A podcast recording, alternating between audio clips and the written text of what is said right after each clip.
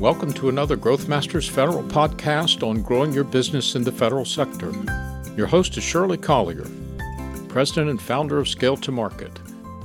Scale to Market helps businesses think, plan, collaborate, and prosper in the federal marketplace by developing and executing customized, comprehensive, data driven business development playbooks.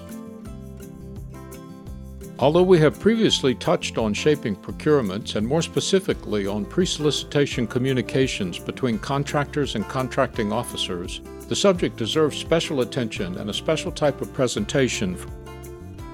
This communication process is undoubtedly one of the most important elements in successful federal sector sales. It's called for in the FARs and encouraged by purchasing offices across the government. However, very few small businesses do it well or at all, and those that attempt it are often rebutted and indeed ignored by contracting offices. Many become frustrated at their lack of success and give up trying, while those that understand how it works and the rules of the road leverage it consistently to win contracts and expand their footprint in client agencies. Shirley's guest today brings years of experience as a government buyer and contracting officer to the discussion and the presentation has more of a seminar feel, with role playing and very specific, detailed explanations of issues, policies, procedures, and protocols, so that we can maximize the value you gain from taking the time to listen. Dottie Romo has recently ended her government service to form KD8 Consulting and now helps companies navigate the federal procurement process with inside knowledge of how the system operates. Enjoy the podcast.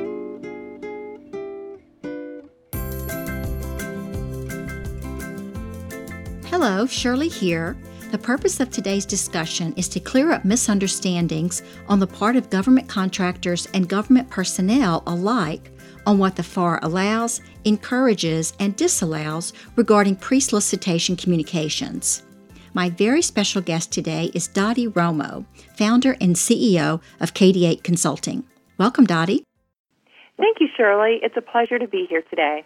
Dottie, tell the audience a little about your background. I've spent the last 16 years working with the federal government to buy goods and services from industry. I have done this as a warranted federal contracting officer and a contractor. In my career, I have awarded thousands of contracts and reviewed millions of proposals. I have sat as the source selection chair and as a technical evaluator. I love the entire procurement process, and I enjoy teaching and helping others navigate the federal buying process. Today, we're going to be discussing what the federal regulations really say about pre solicitation communications between government decision makers and influencers, such as program offices, small business offices, and regulatory agencies, and industry. We'll discuss the framework for success and we'll role play some scenarios where Dottie will represent government and I'll represent industry. There are many misunderstandings by contractors and federal employees involved in the acquisition process about how to engage in legal, ethical pre solicitation communications with one another, beginning with the fact that it is possible, legal, and actually encouraged by the FAR or the Federal Acquisition Regulations. Dottie and I give talks frequently to clear up some of these misunderstandings so both contractors and the federal government can benefit from enhanced communications as envisioned by the Office of Federal Procurement Policy, or OFPP, and as articulated in the FAR. So, Dottie, to, to begin, why does the government allow their people to talk to vendors prior to issuing public solicitations? That is a great question talking to industry early and often allows the government to get a better idea of what is currently commercially available. Experience has shown that if the government doesn't have a good understanding of what is available, they can make some pretty big planning errors that could lead to protests, less competition, and often higher prices. So, although the government allows employees to talk to vendors, it feels like the government doesn't want to talk to us. They don't respond to our emails or calls. Why is that? Shirley, I have heard that from so many industry partners. And it isn't that the government doesn't want to talk to you or doesn't want to respond, but often the case is the information provided isn't relevant to the contracting specialist or contracting officer. In some cases, it can be information overload. You see, the FAR allows the government to have conversations with industry to get a better understanding of what is available and how much it costs. This helps the government to develop their independent government estimate and truly define and redefine their requirements. However, just like the industry, the government has deadlines that they have to meet to get funding obligated before it expires, solicitations on the streets, and contracts awarded in order to keep the mission of the agency moving forward. We do like receiving information from industry. It really needs to be relevant to what we are procuring at the moment or within our current budget. There seems to be wide differences among contracting officers. Some contracting officers are not very comfortable talking to industry. Some contracting professionals are new or have had bad experiences on previous procurements. In some cases, contracting officers have been protested by industry for perceived unfair competitive advantages, which could stop or delay a procurement. To avoid this from happening, contracting officers are more risk adverse meaning they will release information to all possible vendors at the same time to avoid any concerns. Despite the reservations of some contracting officers, tell us what the FAR actually encourages. The FAR does encourage effective communication between government and industry. It is important to understand the opening chapter of the FAR, it acknowledges that fairness and openness cannot exist without open communication. In 2011, OFPP put out Mythbuster memos to help educate government and industry on the benefits of early and frequent exchanges prior to the solicitations. In FAR Part 10 and 15, the government is instructed on when and how to have meaningful communications with their industry partners. The 2011 OFPP memos state that one on one meetings between government and industry are lawful. They lower the probability of protest, allows the contractor to provide valuable information to the program and contracting personnel. And that broad participation, meaning reaching out to businesses of all sizes, is encouraged. Dottie, if you recall, even after updating the FAR and issuing the myth busting memos, that adoption of these practices by contracting offices was slow. Shirley you are right.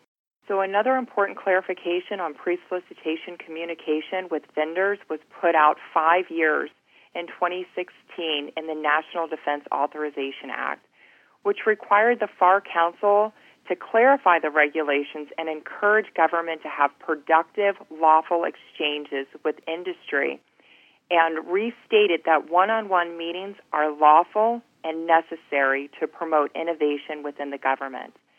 These regulations, in support of the laws passed by Congress, require the government in the FAR Part 10 to conduct market research as part of the acquisition planning process. Exchanges with program and contracting are more productive than just looking at general marketing materials or browsing websites, which is what some government officials do. Okay, so knowing there is intent by the government to interact with industry prior to issuing solicitations, let's take a look now at the framework the who, when, what, and how for successful communications so we as vendors can be assured we're doing it correctly. Many people are involved in pre solicitation communications, such as the government contractors, end users, requirements analysts and program personnel, contracting office folks, which include the contracting officer, contracting specialists, contracting office representatives, contracting office technical representatives, support personnel, and agency small business representatives. As to when these communications can take place, they may begin even before a requirement is officially identified, all the way through receipt of proposals. If you have a product or service an agency may benefit from, you may and are encouraged to talk to them about it, even if the government has not officially released a requirement for that product or service. Educating government personnel on innovations that serve the public good is a good thing. Planting seeds is a good thing. However, once an RFP has been released, The communication is public, meaning that all questions from vendors and their answers from government personnel are posted for everyone to see, even those vendors who are not considered an interested party. But until the RFP is released, one on one communications between government and industry are ethical and legal. Well, that was the who and the when. Let's discuss what can be discussed during the pre solicitation process. Those are contract type. So, will it be a firm fixed price or a cost plus contract? Contract strategy for award. Will it be a single versus a multi award? One year contract, three year, set aside, full and open? Where will it be advertised? FBO, GSA, or another contract vehicle? The schedule for the procurement can be discussed. When will the RFI or their sources sought notification come out? When will the RFP be issued? How long will vendors have to respond? Those are typical topics of conversation. Through early communications, what might in the private sector be termed brainstorming sessions, the government defines a requirement to their vendor community, and the vendors respond with opinions on the challenges, possible solutions, and cost estimates. This informs the government on vendors' capabilities, which in turn can be used in the solicitation when it is issued. These types of communications have been happening for many decades between government agencies and large, deeply entrenched contractors. But we encourage small businesses to do the same. Small businesses can have significant value propositions to offer the federal government. I want to clarify that the specifics of a statement of work or performance work statement that is not advertised as a draft cannot be discussed with industry.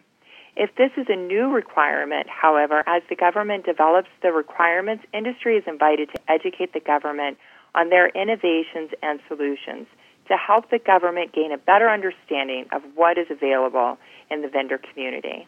Thanks for that clarification, Dottie. However, if you're interested in a recompete, the statement of work is public. You will have to go back to the original solicitation for the last time the acquisition occurred, or you can FOIA the contract. That's the Freedom of Information Act. You can FOIA the contract to find that out. Dottie, we need to take a break.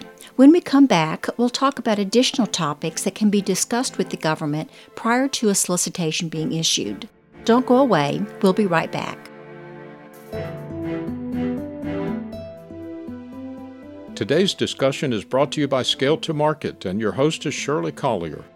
Utilizing the proprietary Davie Business Development Growth Framework, Scale to Market partners with business owners and executives to achieve profitable and sustainable growth in the federal marketplace. Email Shirley at scollier at scaletomarket.com to obtain your copy of the Davie Growth Framework. Growthmasters Federal is a nationwide community of growth oriented government contractors, their owners and executive teams, and the professionals who support them. The mission is to share experiences and discuss timely topics on planning and executing the most effective growth strategies in the complex, highly regulated, but opportunity rich federal marketplace. And now back to our podcast on how to shape federal procurements by communicating directly with target agencies and contracting officers, featuring Dottie Romo, former government contracting officer and now CEO of KD8 Consulting.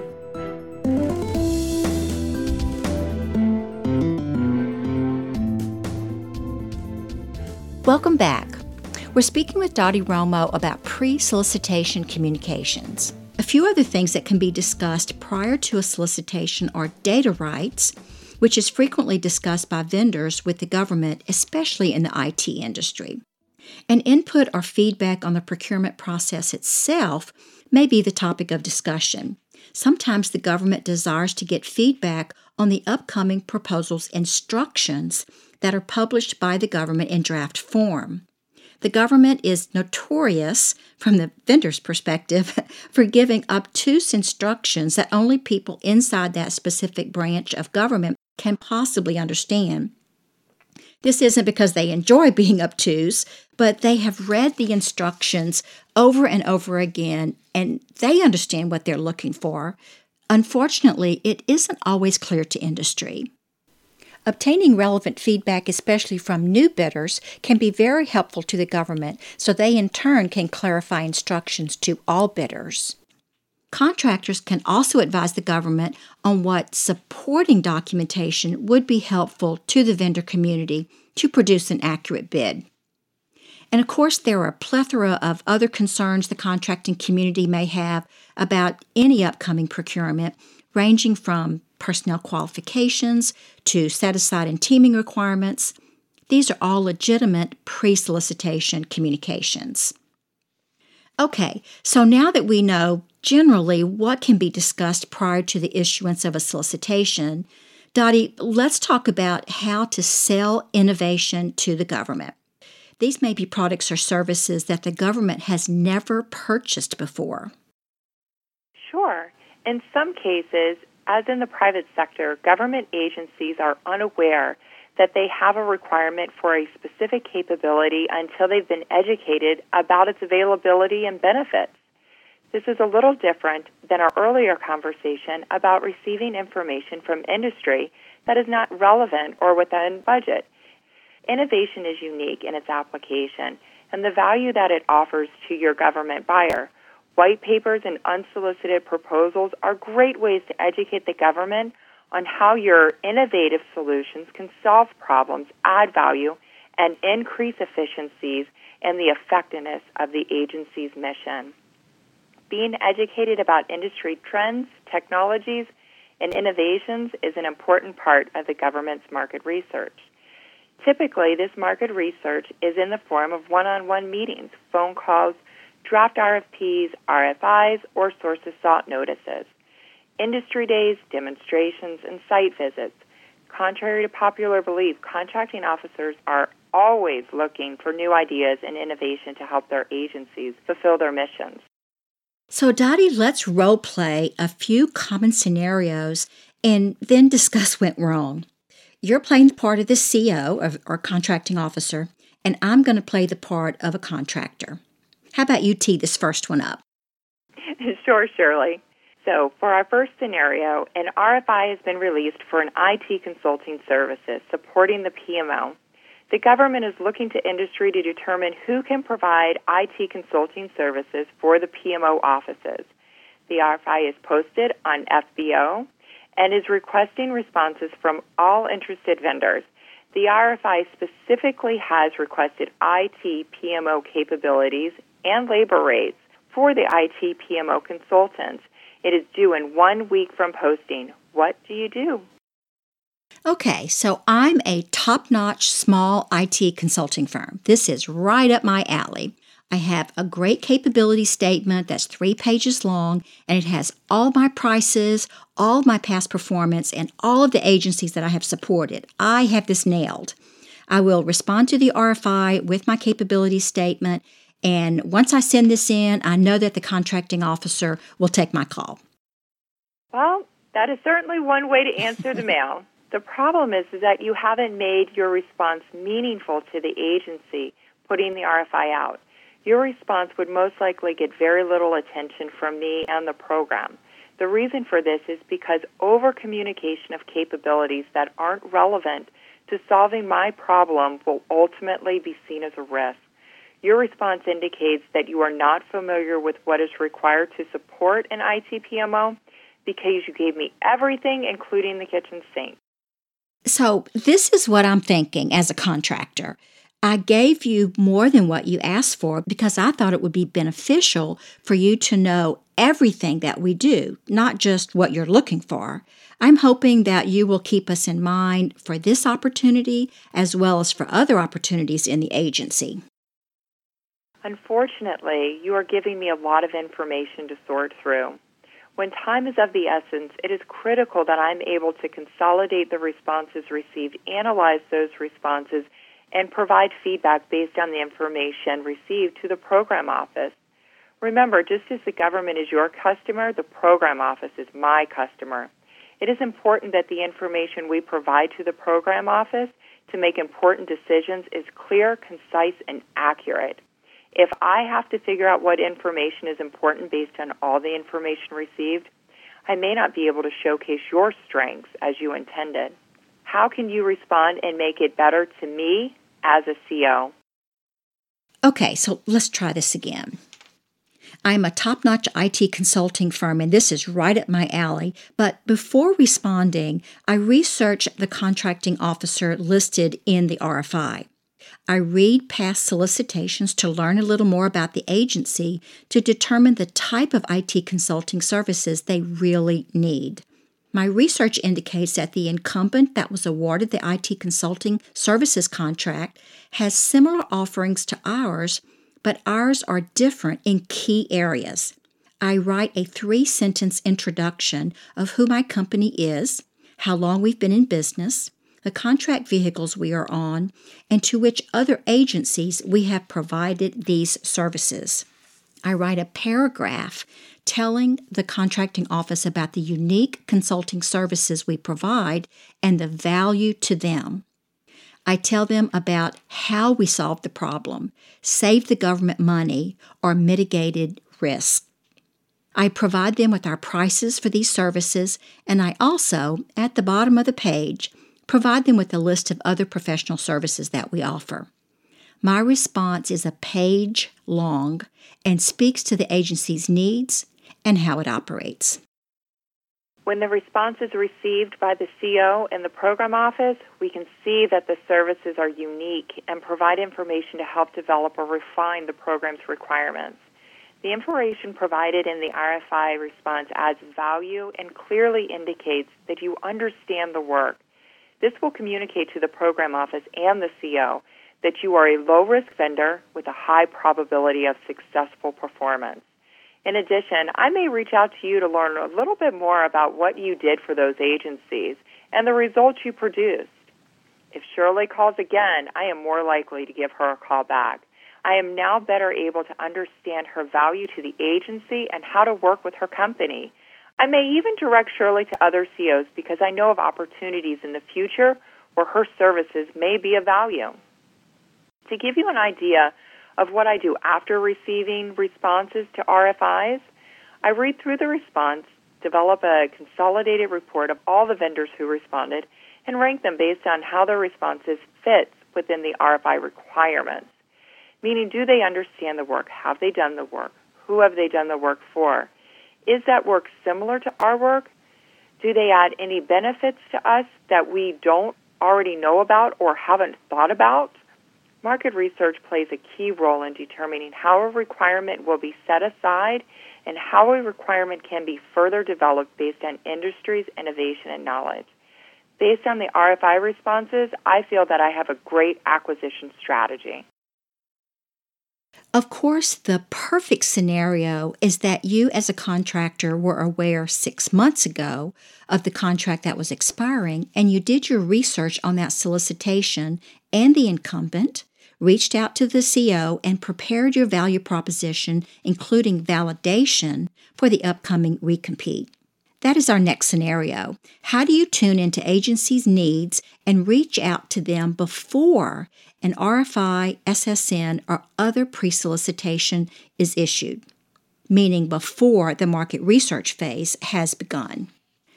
In this scenario, I own a help desk software company that I think can help the federal government. My software is different and better than anything else on the market, of course. I'm trying to educate the CO on my innovation and have managed to get a meeting with the CO. Thank you for meeting with me, Ms. Romo. I am the president of ABC Help Desk Software Company, and I've researched your agency and see that your IT help desk group supports over 50,000 users scattered across the country.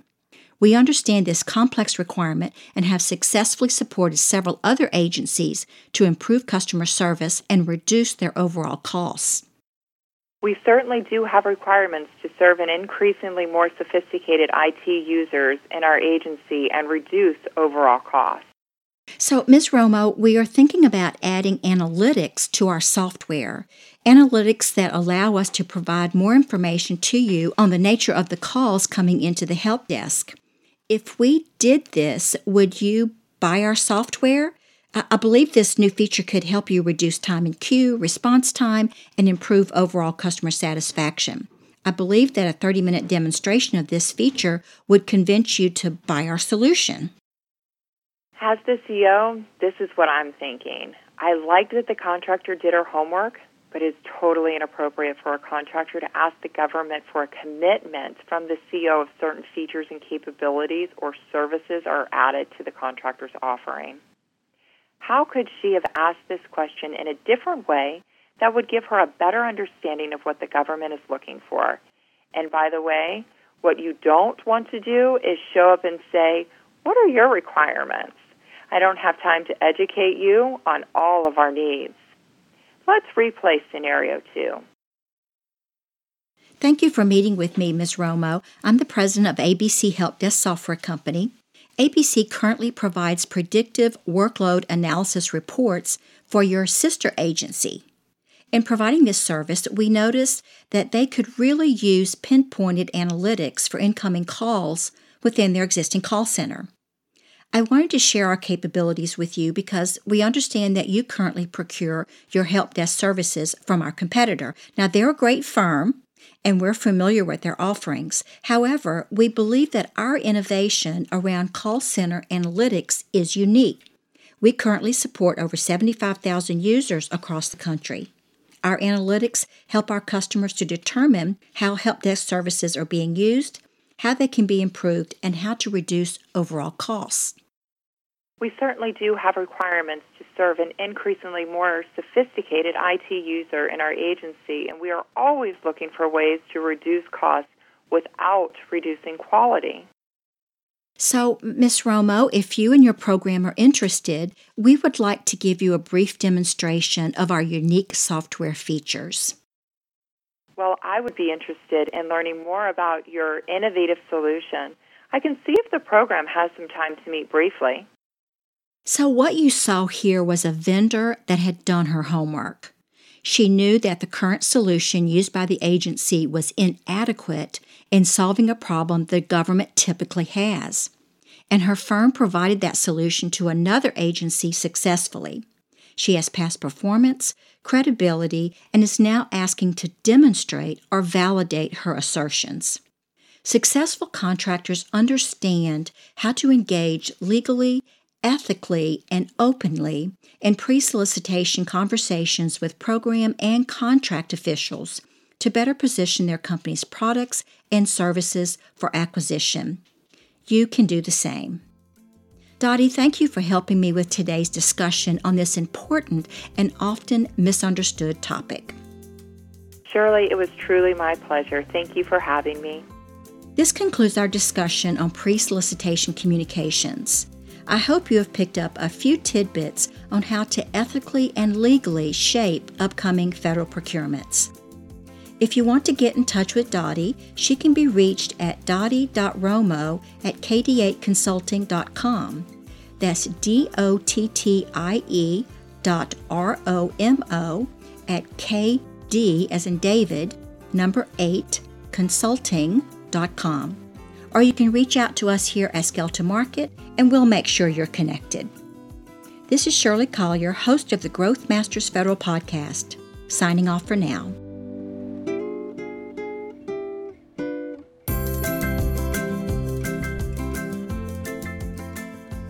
Thank you for joining us today. For more information on how to grow your business in the federal marketplace, visit our website at scaletomarket.com. That's scale number 2 market.com and subscribe to the Growth Masters Federal channel wherever you get your podcasts. Check out our webinar series on the Scale to Market website and join us again soon for another informative Growth Masters Federal podcast.